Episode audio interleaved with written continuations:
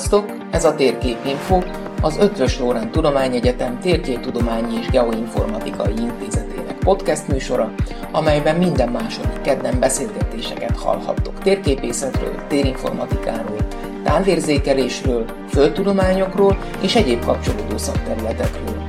Beszélgető társaink a magyar térképészet elismert képviselői, kutatói és szakemberei lesznek. Podcastes csapatunk nevében remélem, hogy érdekes tartalommal tudunk nektek szolgálni. A Térképinfo podcast működését a Vodafone Podcast Pioneers program támogatja, amely elkötelezett a sokszínű tartalmak népszerűsítése mellett. A Vodafone-nak köszönhetően minél többen hallgatunk bennünket, annál hatékonyabban tudunk új eszközöket beszerezni, ezzel is növelve az adás minőségét.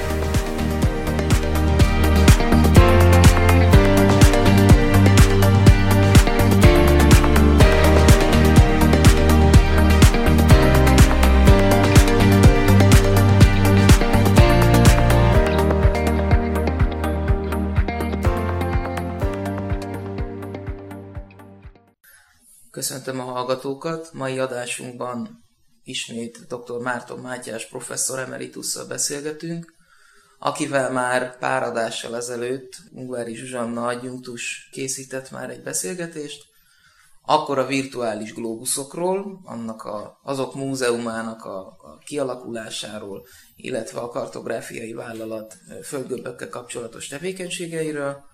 Most egy merőben más témával fogunk foglalkozni, ami érdekes módon ismét Matyinak a nevéhez köthető, illetve az ő nevével fémjelezhető leginkább. Mind a, a, a tanszékünk munkásságában, mind pedig szerintem, ha szabad így fogalmazni, egyedülállóan a magyar kartográfiában. Többé-kevésbé. Ez pedig a, a tengerkutatás, mégpedig kartográfus szemmel. A tenger domborzatrajz, tengeri föld, a tengerek földrajzi neveinek a, a kutatása az elmúlt évtizedekben a magyar kartográfiában, amelyhez te ezer szállal kötődsz, és szerintem érdemes lenne azzal elkezdeni a beszélgetést, hogy hogy kötődsz te ehhez, mik a kiindulási alapjaid, amelyek végül is ide vezettek, hogy, hogy te ezzel foglalkozz. Az alapvető motiváló tényező az az volt, hogy geofizikus szakot végeztem itt, 1974-ben szereztem meg a geofizikus diplomát, de közben éppen a térképtudományi tanszék vezetője, akkori vezetője, Stegana professzor úr javaslatára, aki egyben a geofizikai tanszéken is lemeztektonikai tárgyakat oktatott, az ő javaslatára vettem föl második szakként a kartográfiát, és ilyen módon egy furcsa helyzet adódott. 74-ben szereztem geofizikus diplomát, de nem fejeztem be a kartográfus tanulmányaimat, hiszen az egy évvel tovább tartott. Kellett keresni egy olyan helyet, ahol hajlandóak voltak finanszírozni a levezelő szakon befejezni kívánt kartográfus tanulmányaimat, tekintettel arra, hogy ebben az időben egy nappali diplomát lehetett, nappali szakon egyetlen diplomát lehetett szerezni. Ilyen módon adódott aztán, hogy a kartográfia vállalatnál elhelyezkedve egy furcsa ellentmondást találtam. Az a dinamikus tengerkép, amelyet a geofizikai képzés keretében a lemeztektonika oldaláról megismertünk, sehogyan sem tükröződött a különböző térképész cégek által kiadott térképműveken. Ugye felvetődik a kérdés, hogy hogyan lehet ezt tulajdonképpen áthidalni olyan módon, hogy hiteles ábrázolást valósítson meg a magyar térképész, hiszen a magyar térképésznek a világtenger bemutatása különböző atlaszokban vagy világtérképeken ugyanúgy feladata, mint a szárazföldi területek ábrázolása. Hogy kell egyébként ezt elképzelni, hogy hogy, hogy jelent meg akkor, vagy mi volt a különbség a szárazföldi területek és a tengeri területek ábrázolása között? Mi volt az a nem helyes, ami neked szöget ütött a fejedbe? A nem helyes az volt, hogy geofizikai tanulmányunk folyamán az a kép alakult ki, hogy egy igen mozgalmas területről van szó a tengerek esetében, ahol a különböző lemez határokon nagyon markáns formák keletkeznek, nevezetesen például a hátságok, vagy lemezek találkozásakor hatalmas, a medencéknél nagyobb mélységet elérő óceáni árkok, és tulajdonképpen ezek nem igazán jelentkeztek a ábrázolt térképeken, a hátságok területén hatalmas platószerű, széles képződmények voltak láthatók. Egyik oka ennek az volt, hogy igen ritka mélység van a közökkel ábrázolták a területet, tehát nem volt összemérhető a szárazföld részletes ábrázolása a tengeri területek nagyon sematikus ábrázolásával, hiszen a földrajz tudomány korai időszakától a tengerek területe az mindig egy nagy üledék gyűjtő tár képét mutatta, ahol elsimított formák keletkeznek, tehát nem változatos domborzatrajzú területről alakul ki a kép. Holott a valóságban ezek tektonikai szempontból nagyon aktív területek, tehát igen változatos képződmények keletkeznek a tengeri területeken, és ezeket a képződményeket tulajdonképpen a akkori térképek nem ábrázolták. Hát valahol azért érthető. Mert nem is az, hogy nem ábrázolták, hanem az, hogy annyira nem volt a, az emberi figyelem középpontjában, mert... E, igen, az ember szárazföldi lény. Igen. Meg kell azért mondani, hogy a tengeri területeknek a sáv kutatása az már folyt, hiszen ott olaj és gáz lelőhelyeket találtak. Tudtuk azt, hogy a mélytenger fenéken egyéb ásványkincsek is előfordulnak, de ezeknek a gyakorlati szerepe az nem volt jelentős. Tehát azt lehetett mondani, a Nemzetközi Térképészeti Társulás egyik konferencián el is hangzott, a Tenger Térképezési Bizottságban, egy geofizikus kollégám mondta kicsit ironikusan, hogy uraim, önöket a tengeri területről legfőjebb a felső 50 méter érdekli, minket geofizikusokat meg sokkal inkább a mélytengeri területek.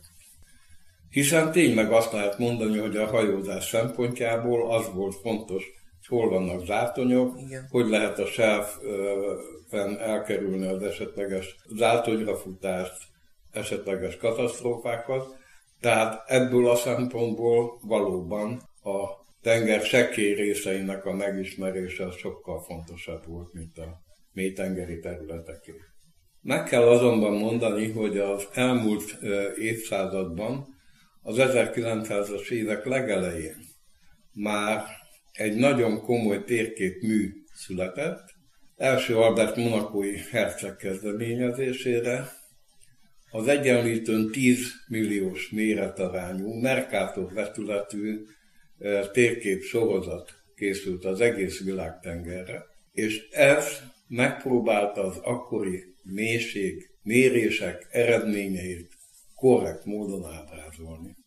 Ami érdekessége ennek a térképműnek, hogy az elmúlt század folyamán öt kiadást is megért, ezek papír térképek, tükrözik gyakorlatilag a tenger mélység megismerésének a folyamatát, és ilyen módon azt lehet mondani, hogy ebben az időszakban azért már rendelkezésre álltak olyan térképek, amelyekből a kisebb méretarányú térképeket, tehát az atlaszok, vagy kézi térképek, az egész földet bemutató világtérképek elkészítéséhez rendelkezésre álltak olyan adatok, aminek segítségével korrekt ábrázolást lehetett volna alkalmazni.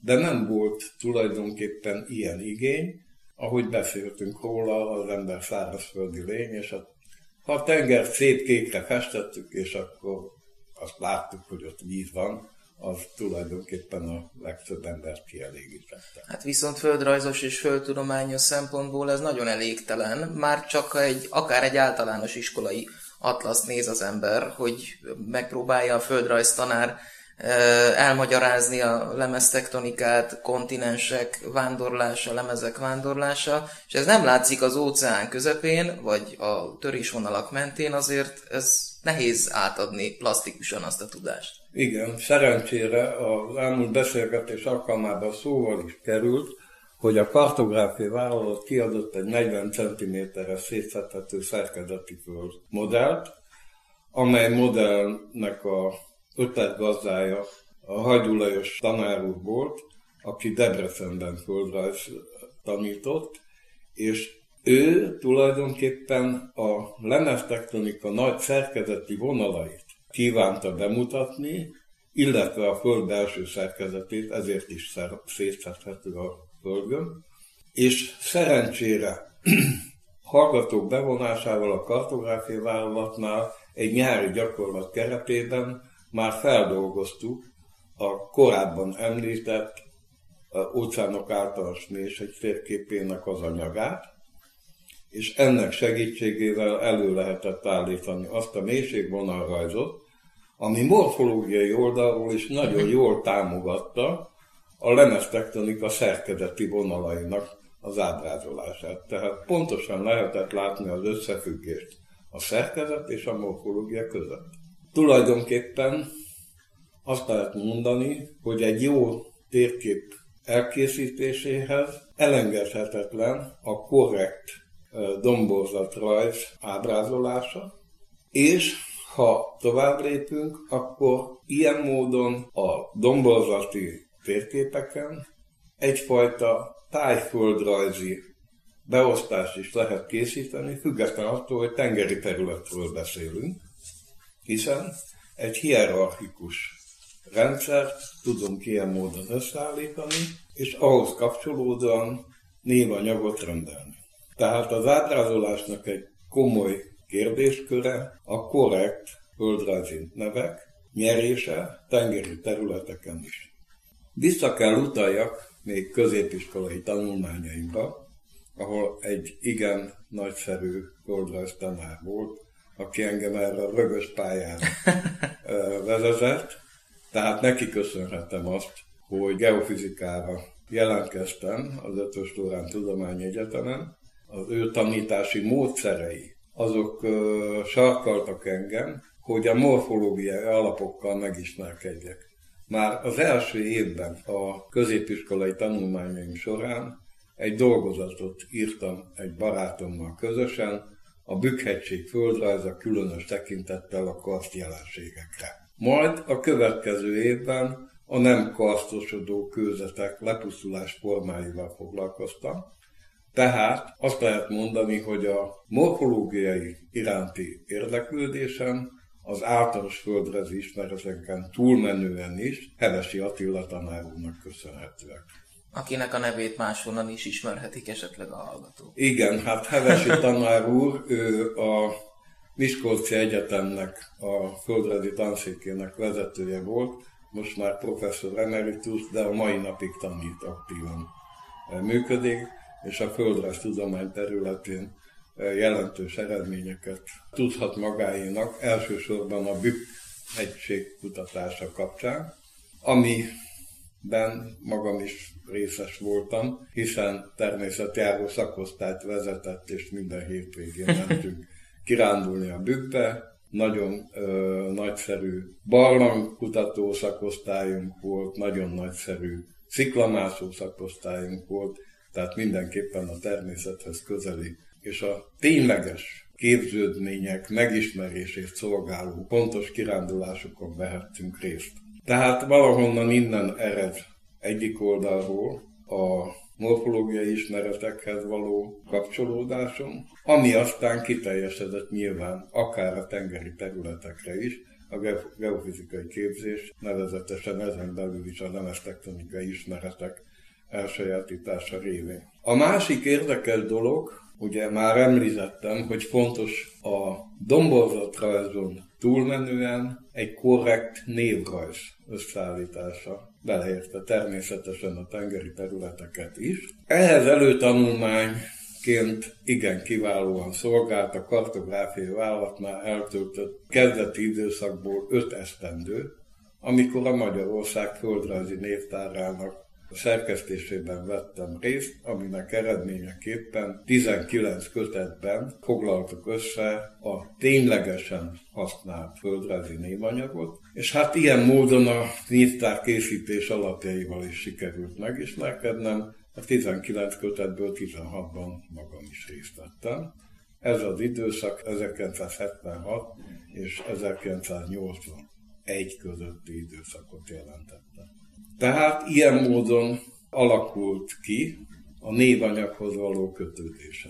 Az 1980-as évek legelején még én a Magyarország földrajzi névtárán dolgoztam, de az egyik kollégám az úgynevezett festett világtérkép munkálataiban vett részt a kartográfiai vállalatnál, aminek a lényege az, hogy grafikus kolléga megfestette a földet, a szárazföldi dombozatot és a tengeri dombozatot is. Uh-huh. A tengeri dombozat festéséhez a szerkezeti vonalakat föl kellett rakni Baranyi negyedik vetületére. És én, mint csendes társ, a geofizikai ismereteim révén besegítettem a kollégának a szerkezeti vonalak szerkesztése folyamatában, és ilyen módon egy közös kutatás, egy közös vizsgálódás indult el, aminek az eredménye egy közös országos pályázat volt, ahol kifejtettük azt, hogy a tengeri területen a szokásoshoz képest sokkal részletesebb ábrázolást lehetne megvalósítani, nem csak festett formában, aminek az ötlete egyébként a National Geographic magazin festett óceán térképeiből származott, hanem a hagyományos mélységvonalas, mélységi réteg színezésű dombozatábrázolással is. És ehhez természetesen szükség van megfelelő morfológiai ismeretekre, és megpróbáltuk összefoglalni azokat a képződményeket, amelyeknek ábrázolása szükséges ahhoz, hogy egy korrekt dombozat rajzot lehessen a tengeri területekre is elkészíteni. Ez a pályázat első díjas lett, és a bírálatban elhangzott, hogy valószínű egyetemi doktori dolgozatnak született, ami ö, nem volt igaz. Ez egy országos pályázat volt, és kifejezetten kartográfus pályázat volt, tehát a gyakorlati térkép készítési problémák megoldását célozta. De az osztályvezetőm fölvetett, hogy jó lenne ezt olyan módon átdolgozni, hogy magaménak mondhassam a teljes ö, dolgozatot, és elvinni a geofizikai, illetve a térképtudományi tanszékre. Megkérdezni, hogy ők hogy látják. Uh-huh. Lehet-e ebből doktori? A geofizikai tanszéken Meskó Attila professzor úr, akkori tanár, vagy korábbi tanárom volt, aki elolvasta ezt a dolgozatot, és vállalta azt, hogy ő opponás is lesz.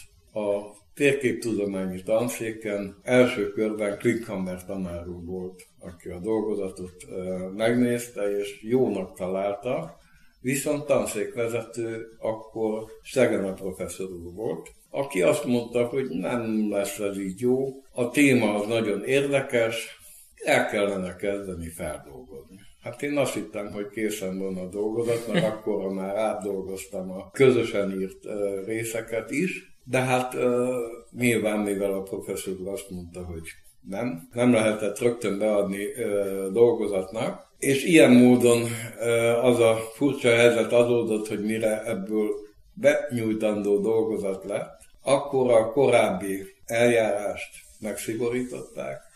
A korábbi eljárás az úgy nézett ki, hogy írt az ember egy tanulmányt, beadta, jött létre egy bíráló bizottság, bíráló bizottság azt mondta, hogy igen, vagy nem. Ezzel szemben a én új nyonnan megírt dolgozatom az a szokásos eljárási rendszerét ment. Nyelvvizsga kellett hozzá, nyilvános védés kellett hozzá, és megfelelő szigorlati vizsgákkal kellett a felkészültségét az embernek igazolni. Hát erre is sor került, csak néhány évet uh-huh. csúszott ez a dolog. De nem is ez a lényeg. A lényeg az, hogy ebben a dolgozatban már mind a két terület, tehát a morfológia és ennek kapcsán a korrekt domborzatábrázolási kérdések, illetve a névrajzi kérdéseknek az alapjai szóba kerültek. Ugye mi nem vagyunk tengerkutató nemzet. Nem mi nevezzük el a különböző tengeri objektumokat.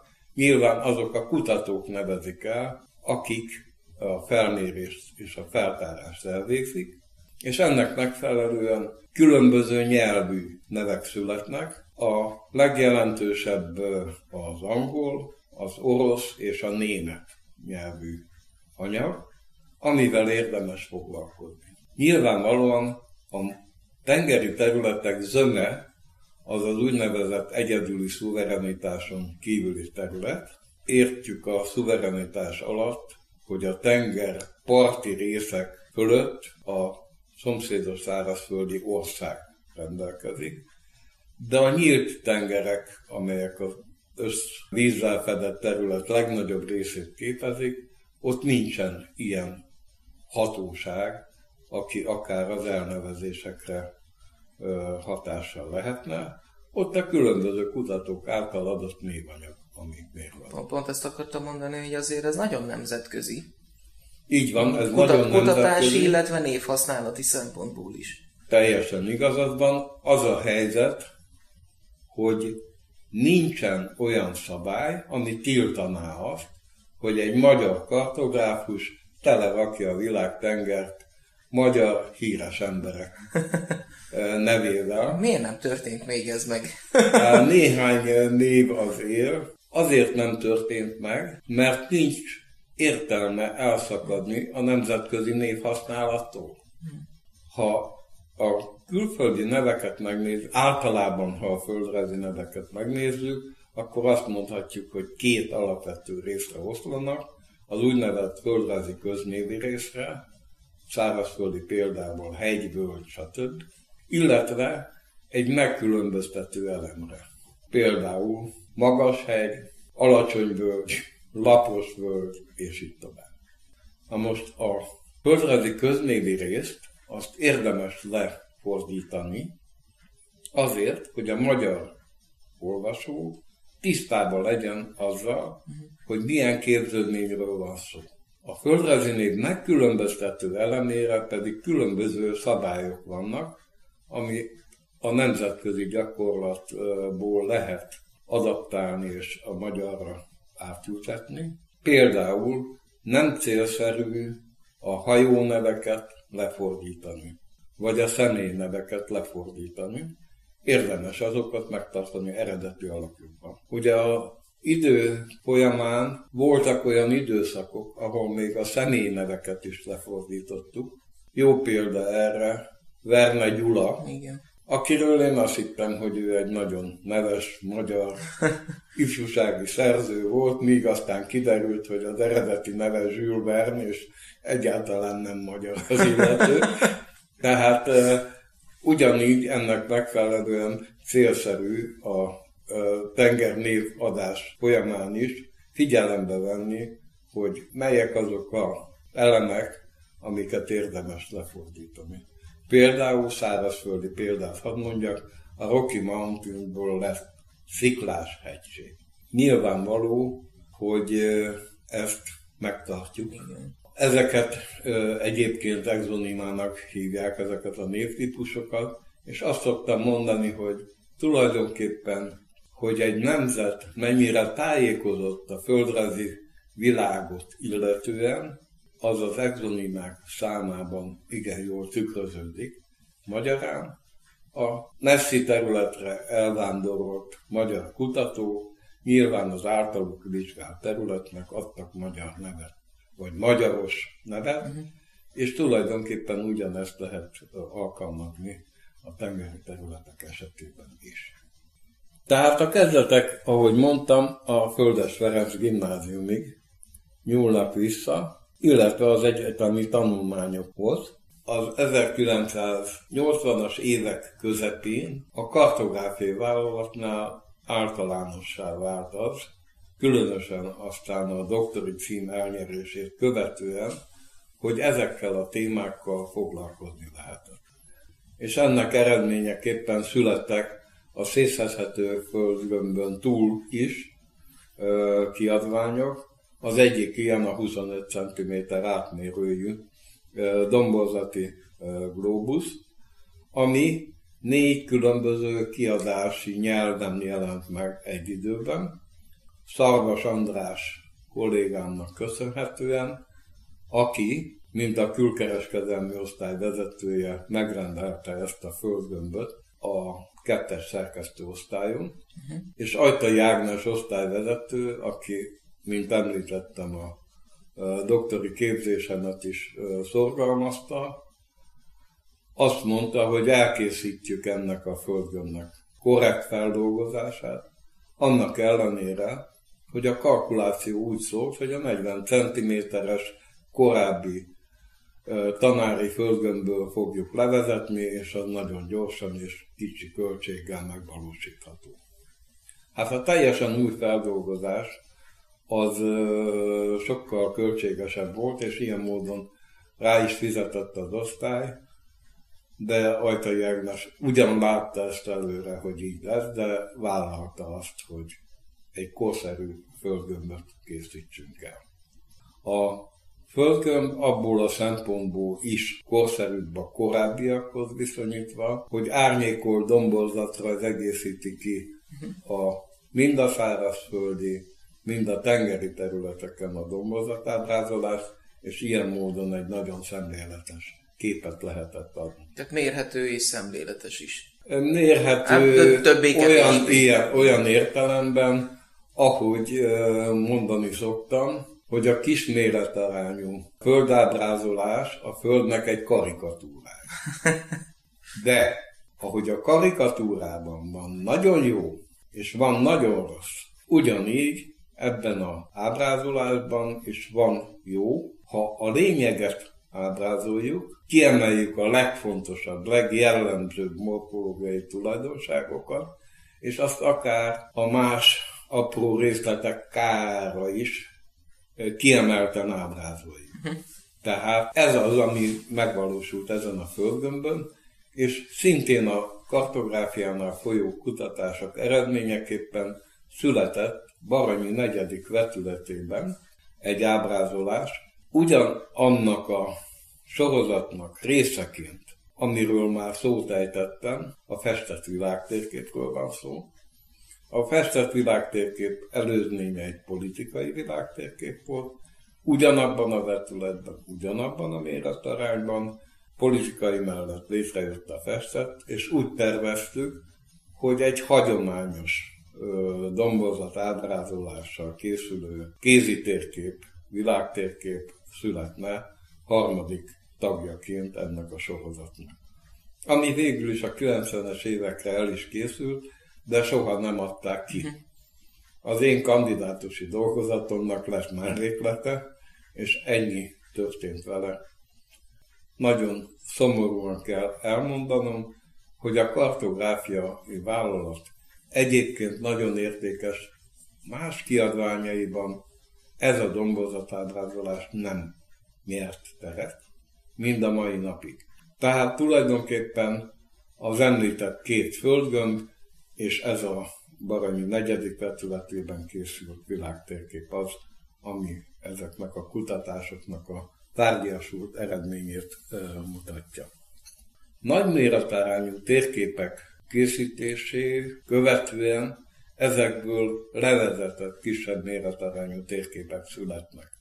Ugyanez igaz a tengeri területek esetében is, és a levezetett térképeknél tulajdonképpen nagyon szigorú szabályrendszer követendő ahhoz, hogy a térképi tartalmat az új kisebb méretaránynak megfelelő uh-huh. mértékben tudjuk ábrázolni.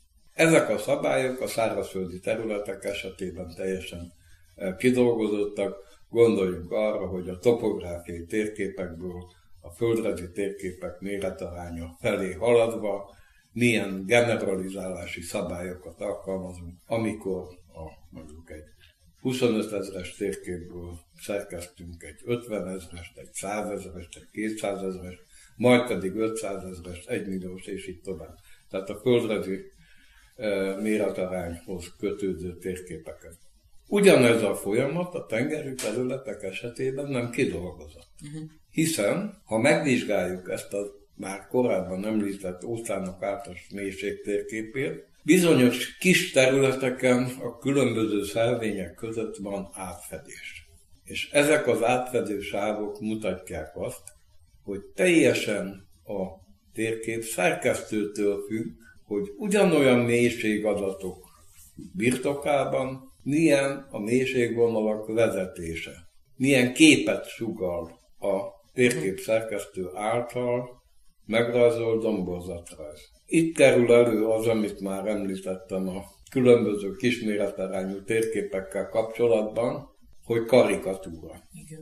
Attól függően, hogy nem látva a szerkezet fontosságát, tulajdonképpen a generalizálást eh, nem megfelelő módon elvégezve eh, születik a térkép, az azt jelenti, hogy elsikkad a dombozat lényege, és nagyon jól követhető ez ezeken az átfedő térképrészleteken, hogy mennyire jártas a morfológia és a szerkezeti ismeretek területén az adott térképet szerkesztő kolléga.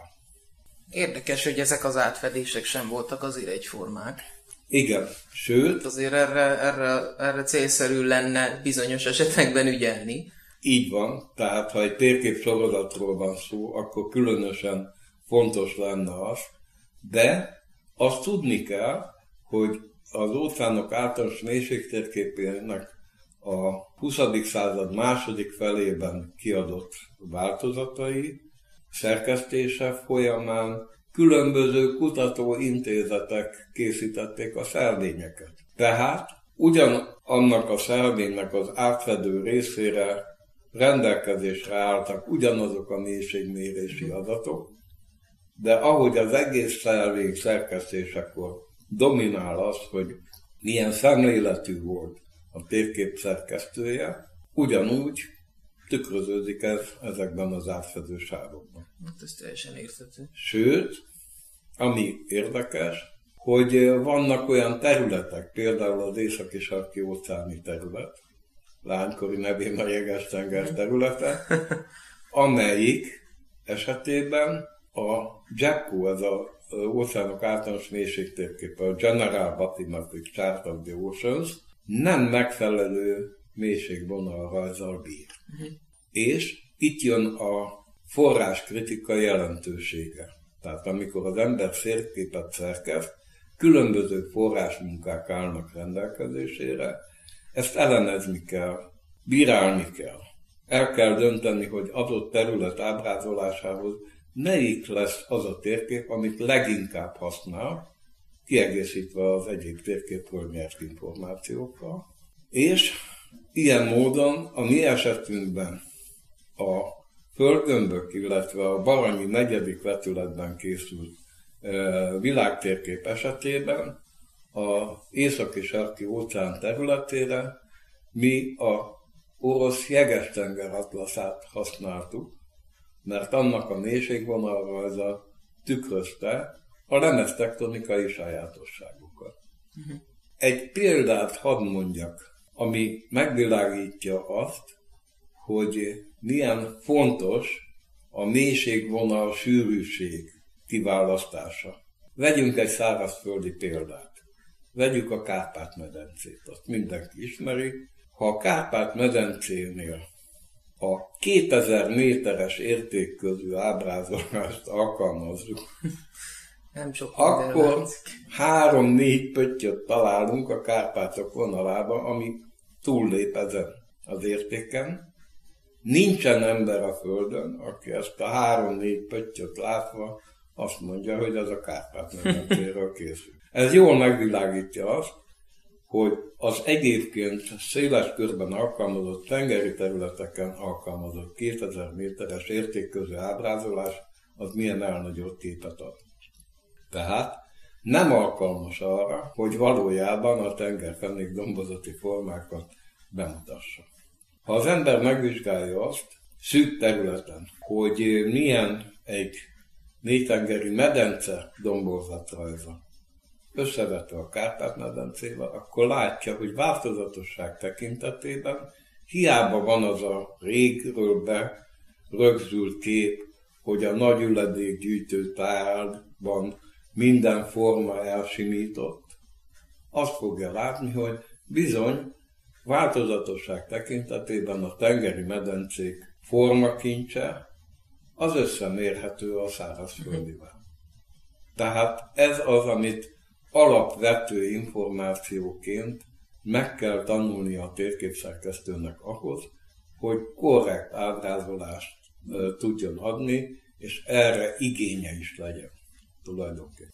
Ahogy említettem, a 85-ös doktori fokozatot követően elindult a kandidátusi dolgozat készítése.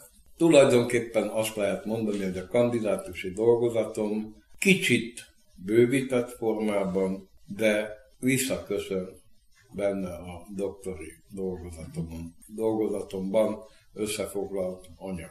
Persze vannak fontos kiegészítő elemek. Az egyik ilyen fontos elem volt a már említett Baranyi negyedik vetületében készített világtérkép, és ugyanilyen volt a kandidátusi dolgozat mellékleteként a földrajzi névtárak alapváltozata, nevezetesen az északi sarki óceán földrajzi névtára. Ez tulajdonképpen egy olyan összeállítás, ami összefoglalja az adott területre megjelent angol, német, orosz és egyéb nyelvű forrás munkákban megjelent földrajzi neveket, és ezekből a földrajzi nevekből hoz létre korrekt magyar névanyagot. Tehát van egy kiemelt név, ami tulajdonképpen a térképi névhasználatra javasolt magyar név, és ezeknek a hátterében ott állnak a különböző országok által kibocsátott térképek idegen nyelvű névanyagai. Ez a feldolgozás, mind a baranyi vetületi feldolgozás, mind a északi sarki óceán földrajzi névtárának a térképi feldolgozása az hagyományos térképkészítési módszerrel született. A névtárnak sajátja az, hogy több részre oszlik. Az első rész a tengernevekkel foglalkozik. Itt a különböző tengeri határok megrajzolása történt, tehát van egy olyan térkép melléklet, ami a nemzetközi használatban a különböző országok által definiált módon mutatja a különböző tengeri területek határait. Ez mennyire kötető egyébként természeti formákhoz, vagy képződményekhez? Nem köthető általában. Én is így gondoltam. Ami érdekes, hogy én tettem egy kísérletet pont ebben a a névtárban a jeges tenger szerkezeti morfológiai határaira, nevezetesen, hogy bizonyos szintig csökkentenénk a tengervíz szintjét, akkor kirajzolódnak olyan gerincvonalak és mhm. egyebek, amelyek úgymond a természetes határokat jelenthetnék, ahogy például sok esetben a szárazföldi területeken. Ez így van az országok közötti elhatárolásnál. De hát ez, hogy mondjam, e, ez csak egy érdekes kísérlet volt. Nyilvánvalóan nem, nem így történik a különböző területek elhatárolása egymástól. Ilyen módon ez a két térkép volt a tengernevekhez kapcsolódóan, amit ez a névtár tartalmaz, illetve hát a maga a tengernevek gyűjteménye, és mivel ezek a tengernevek alapvetően két írásmódhoz sorolhatók.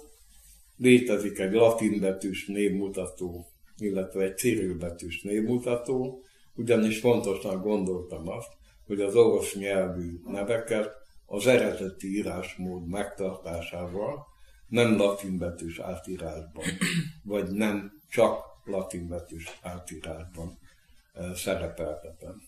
És van egy név eredet eh, magyarázó, ami azért fontos, mert uh, említettem, hogy a földrajzi neveknek a megkülönböztető elemeit hol lefordítjuk, hol nem. Egy példát mondanék, van egy úgynevezett alfa hátság az északi sarki óceán területén. Ez egy kisebb kiemelkedés. Azt gondolná az ember, hogy valószínű valami csoda folytán az görög betűből származik, és akkor leírhatná úgy, hogy uh-huh. szépen magyarosan alfa hátságnak. De ha a néveredetet vizsgáljuk, akkor kiderül, hogy ez egy kutató állomásnak a neve volt, amelyet jégre telepítettek, és ilyen módon végzett mélységméréseket, és ezeknek a mélységméréseknek az eredményeképpen rajzolódott ki a hátságnak a területe, és bizony ez a kutató állomás Alpha PH-val írva nevet viselte, tehát mivel tulajdonnév volt, célszerű megtartani a nem írjuk F fel. írásmódot, és nem írjuk át F így van. Tehát a tengernevek mellett a tengerfenék dombozati nevek a másik nagy témakör, ami ebben a névtárban helyet kapott. Ehhez, ahogy már erről sokszor szó esett, fontos egy korrekt dombozatrajzi ítérkép, és ennek felhasználásával tudunk létrehozni egy a képződmények határait tartalmazó hierarchikus térképet, egy kvázi tájbeosztási uh-huh. rendszer.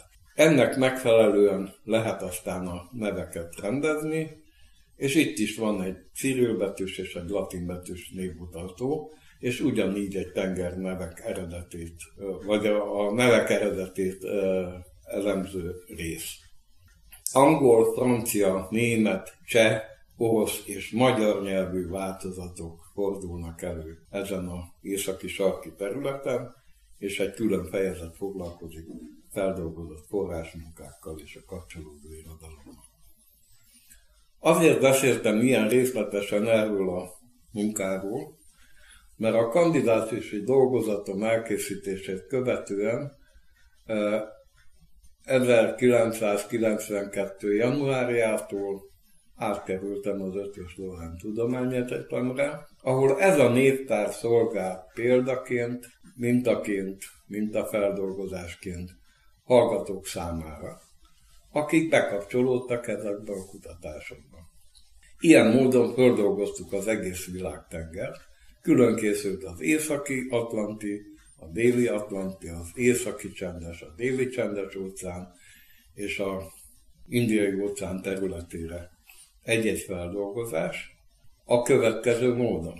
Itt már számítógéppel segített térképkészítéssel születtek a térképek. Uh-huh. Illetve készült egy név adatbázis, aminek a lényege az az, hogy meg kellett oldani egyrészt a cirilbetűs névanyag korrekt kezelését, másrészt meg kellett oldani a helyes ékezetes betűk kezelését, ahhoz, hogy ez egy hiteles névtár tudjon lenni. A tovább lépés azt jelentette, hogy ennek a elkészült anyagnak a szintézise révén született egy PhD dolgozat, Dutko András volt, aki ezt az összeállítást megcsinálta, és elindultak további kutatások térképtudományi tanszéken. A további kutatások kisebb területek elemzését, illetve különböző a névtárhoz is kapcsolódó példák elkészítését jelentették. Egy ilyen kutatás például a Lapjev és a kelet-szibériai tenger területének dombozati vizsgálata, ami a Jacko térképen, tehát az óceánok általános mélység térképen nincsen rendesen kidolgozva. Viszont más forrásmunkák alapján nagyon finom domborzatrajzot tudtunk készíteni, és ilyen módon a Jacko méretarányában megszerkesztve erre a területre egy érdekes példát lehetett megmutatni arra, hogy nem minden forrás munkát használtak föl, óceánok általános mélység térképét készítő szerkesztők sem, hiszen amit mi használtunk ennek a területnek a elkészítéséhez, az éppen egy amerikai tanulmánykötetben megjelent anyag volt. Uh-huh. Ennek kapcsán érdemes hangsúlyozni azt, hogy a kartográfiai vállalatnál végzett kutatások alapvetően azért lehetett ilyen szinten ezeket elvégezni, mert Radó Sándor kitalálta, hogy hogyan lehet egy valutában szegény országban igen gazdag adattárat létrehozni. Nevezetesen elindított egy Kart Inform nevezetű kiadványt, amelynek az volt a lényege, hogy különböző térképész, földrajzos, földtudományos cégek, ha beküldtek egy kiadványt, akkor ez bekerült a Kartinformba, bekerült pontos kiadási adatokkal, és ezt a Kartinformot tulajdonképpen a világnak 50-60 országába rendszeresen, megrendelés alapján rendszeresen küldte el a kartográfiai vállalat a leírásokkal együtt, hogy hol lehet ezekhez a kiadványokhoz hozzájutni, és ilyen módon egy-egy példány megkapott ingyen és bérmentve Magyarország is, és Radó révén ez az anyag nagyrészt a kartográfiai vállalat adattárában landolt. Meglepő módon amerikai kutatóhajók nyári kutatási jelentéseiből fénymásolatok is szerepeltek a kartográfia adattárban. Úgyhogy nagyon széles körű volt az az anyag, amit mi használni tudtunk. Olyannyira fontos volt ez az anyag, hogy számos esetben a két és fél milliós világtérkép készítéséhez Magyarország szolgáltatta a térképi adat hátteret a tengeri területekre. Van egy kis ellentmondás, annak ellenére, hogy tengerünk sincs. Ez mutatja azt, például, csak egy példát hadd mondjak még.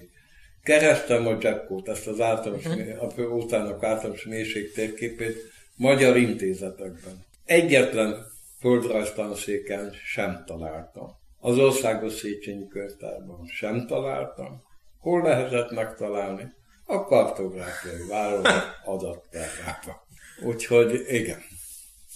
Ha tovább megyünk a vizsgálódásban, akkor azt lehet még fölhozni, hogy a Baranyi negyedik vetülete az igen kiváló vetületi sajátosságokkal rendelkezik, aminek az a lényege, hogy egy viszonylag jó alakhű ábrázolást ad a szárazföldek esetében. Ezt úgy éri el, hogy a torzulások a vetület szélére e, tolódnak ki, és ilyen módon a idézőjelbe a vetület közepén elhelyezkedő szárazföldi részek nagyon jó alaktartással bírnak. Ezen túlmenően a paralelkörök nem ívesek, hanem egyenesként képződnek, ezért nincs olyan földrajzi szemléletet módosító torzítás, hogy például a Csúcs félsziget az északabbra van, mint a Tajnyi. Uh-huh. Igaz, hogy a vetület korrekt olvasásakor tudjuk, hogy nem így van, de ha ránézünk a vetületre, az a kép ugrik be nekünk, hogy a csúcs van északabbra. De a paralelkörök el vízszintes egyenesként való leképezése azt eredményezi, hogy ilyen szempontból is teljesen korrekt a, a földrajzi szemlélet átadása.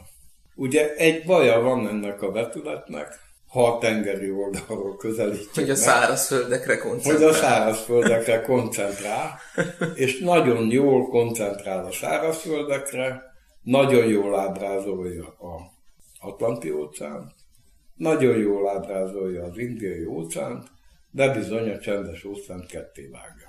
Az északi sarki óceánról nem is beszélve, még a nagy torzulási területek vidékére esik, úgyhogy célszerű ezt a vetületet átalakítani. Baranyi nem volt, kollégám volt a kartográfia vállalatnál, ő a tanszékünkön végzett évfolyamok közül az első évfolyamnak volt tagja. 1957-ben szerzett kartográfusok levelet, és hát elég sok vetületet alkotott. Nem volt híve a megszakított vagy osztott vetületeknek, de elfogadta végül is azt az érvelést, hogy jó lenne egy olyan megszakított vetületet alkotni, ami kiküszöböli ezt a problémát, elsősorban ugye a, a csendes óceán szétvágását. Hát ezt a problémát sikerült megoldanom, és aztán uh, sikerült ezt a megszakított vetületet egy északi-sarki régióval kiegészíteni, és mindezeknek a korrekt leírását Györfi János kollégám volt, aki megcsinálta. Én magam ugyanolyan elven, ahogy a Baranyi az eredeti vetületet alkotta, csak geometriai szerkesztési módot tudtam kitalálni. A továbbiakban a, utalni lehet arra, hogy 1989-ben még a kartográfiai vállalatnál töltött időszakban sor került Budapesten a Nemzetközi Térképészeti Társulás konferenciájára, amely konferencia alkalmával a szétszedhető szerkezeti földönnek az angol nyelvű változata elnyerte a legjobb szemléltető eszközdíjat. És mivel itt tengeri területi ábrázolás fontos volt, ugye, ahogy említettem, a morfológia és a szerkezet pontos erősítő összehozása révén, ezért delegált a kartográfiai vállalat a Tenger Térképészési Bizottságba. Magyarán javasolt a bizottsági tagok közé. A jelölést elfogadták, és oda én két témát tettem javaslatként az asztalra. Az egyik volt a tengerfenék morfológiájának elkészítése, a másik pedig a földrajzi névtár, tengerfenék dombozati földrajzi névtár elkészítése. Ez utóbbi témát támogatták, és ezen kezdtünk el dolgozni aztán, amikor én a tanszékre kerültem, hallgatók bevonásával.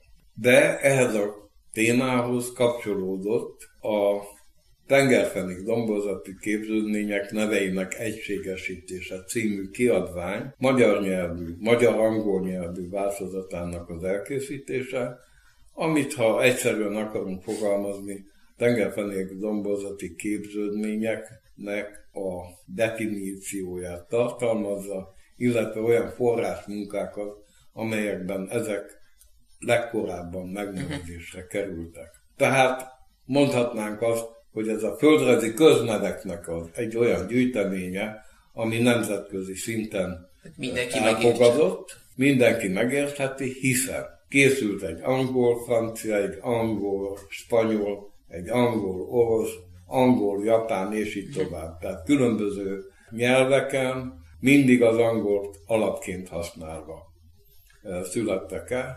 Ennek az angol-magyar változatát készítettem el 2001-re a Pekingi konferenciára, és aztán a Ludko András ifjú kollégám, doktoranduszom további munkáit felhasználva 2003-ban a Durbanben megrendezett dél-afrikai konferencián mutattuk be ezt a uh-huh. kiadványt. Spanyolországban a tengerfenék dombozati képződmények több nyelvű lexikonával jelentkeztünk. Ez a morfológiai atlasz elképzelésnek szűkebb változata, ami egyben felhasználta a köznevek egységesítését célzó kiadvány anyagát is, de térképpel volt illusztrálva minden egyes képződmény. És hát van egy szintén nemzetközi kiadvány a Monakói Hidrográfiai Egyesületnek, az óceánok és tengerek határainak leírásával foglalkozó kiadvány. Ez tulajdonképpen szintén egy olyan munka volt, aminek a magyar nyelvű változatát igyekeztünk elkészíteni. Ebben a munkában már például az erdélyi hallgatóink is mhm. közreműködtek. Azt meg lehet említeni, hogy Miskolcon habilitáltam, annak eredményeképpen, hogy ott indítottam egy kurzus 2005-ben, majd pedig ugyanezzel a témakörrel habilitáltam a eltén, és ilyen módon, mint habilitált docens, módon volt megpályázni az egyetemi tanári kinevezést, amit ö, sikerült is elnyernem. 2012-ben született egy könyvem, már az akadémiai doktori cím elnyerése után, ami nagyjából a doktori anyag teljes egészét tartalmazta, és ezen kívül tartalmazott egy kis atlaszt, egy tengeri atlaszt, ami lefedi a világtenger, névmutatóval bővítve. Tulajdonképpen ennek egy előzménye volt 2004-ben a egyik nagyvilágatlasz kiadványban egy tengeri betét, ami ezzel foglalkozott. Azt lehet mondani, hogy tulajdonképpen nagyon büszke vagyok arra, hogy ez a névanyag, ez a magyar kartográfiában hasznosult.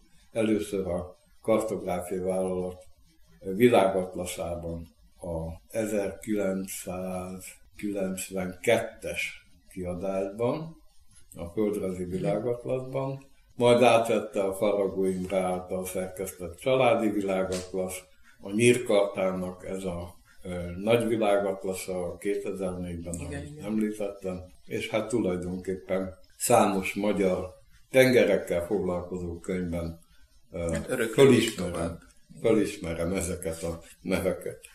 Igen, azt gondolom, hogy ennyiben összegezhető talán. Még egy fontos dolgot hadd mondjak. Ugye elmentem én nyugdíjba, de történt egy megkeresés. Egy hallgató, Agera Márk, keresett meg, ő Norvégiában volt Erasmus ösztöndíjas, és szerette volna a világtenger norvég nyelvű földrajzi névtárát összeállítani. Mit ad Isten, ilyen nem létezett Norvégiában, de mi magyar tengeri nemzet fiak elkészítettük ezt is, úgy értem, hogy a Márk készítette el diplomunka keretében minek eredményeképpen állást is szerzett Norvégiában. Tehát ez volt 2018-ban eh, a, talán a, eddig az utolsó olyan eredmény, ami a tengerkutatáshoz kapcsolódó témakörben született. A varázsszó talán itt az volt, hogy eddig az utolsó. Eddig az utolsó. Mert még ki tudja. Szerintem egyébként ennek ez a különleges értéke, már mint ennek a Hát fogalmazhatunk talán úgy, hogy összefoglalt életútnak, legalábbis ebben a, ebben a témakörben, hogy nagyon sok fiatal hallgató, későbbi kutató pályáját végül is ezzel a, ebben a témakörben való mozgolódásra sikerült megalapozni. Ez azért egy nagyon széles látásmódot, széles körű látásmódot igényel, mind morfológiai ismeretek, mint földrajzi névi ismeretek, mint pedig kartográfiai ismeretek tekintetében, ami hát nem egyszerű, főleg nem mondjuk egy diplomamunka készítése kapcsán. A kartográfiában én azt tartom nagyon nagyszerű dolognak, hogy majdnem mindenhez kapcsolódik. Ugye kell történelmi térképeket csinálni. Tehát mondhatnám egyszerűen fogalmazva, hogy a illusztrációs kartográfia az a földtudomány összes témakörét fölöleli, ezen túlmenően a földrajztudomány, a, még azt mondom, ugye a nyelvészet. Hát mi, mi azt, azt szoktuk mondani egyébként ilyen nyílt napokon és egyéb rendezvényeken, hogy, hogy az a szép a térképészetben, is emellett igazából a geoinformatikában is, hogy bárki bármit szeret, az biztos, hogy össze tudja kapcsolni a Igen. térképészettel valamilyen úton módon. Teljesen igazad van. És, és itt jön elő az, ami más tudományágak tekintetében talán nincs meg ennyire, hogy amellett, hogy az ember szakmai dologgal foglalkozik, ebbe elég vastagon bele tudja pakolni a hobbiát is. De tud az ember azzal foglalkozni, amit szeret. És ez egy nagyon jó dolog. Igen. És rengeteg olyan embert ismer meg munkája során a kartográfus, akire nem is gondolnak. Igen.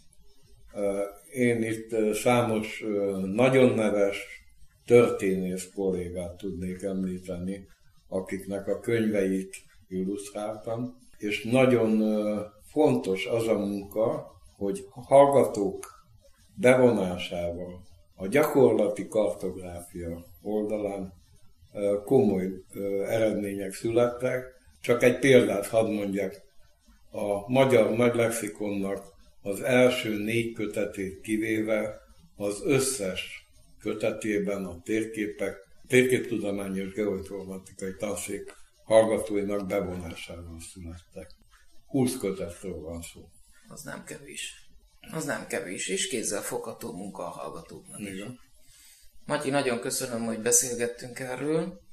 Én nagyon köszönöm, köszönöm a meghívást. Nagyon köszönöm, hogy, hogy azért szerintem szemléletesen uh, tudtuk ezt az anyagot átadni a hallgatóknak, és hát ha szabad ezt mondani, remélem, hogy még folytatódik is később. Köszönöm szépen.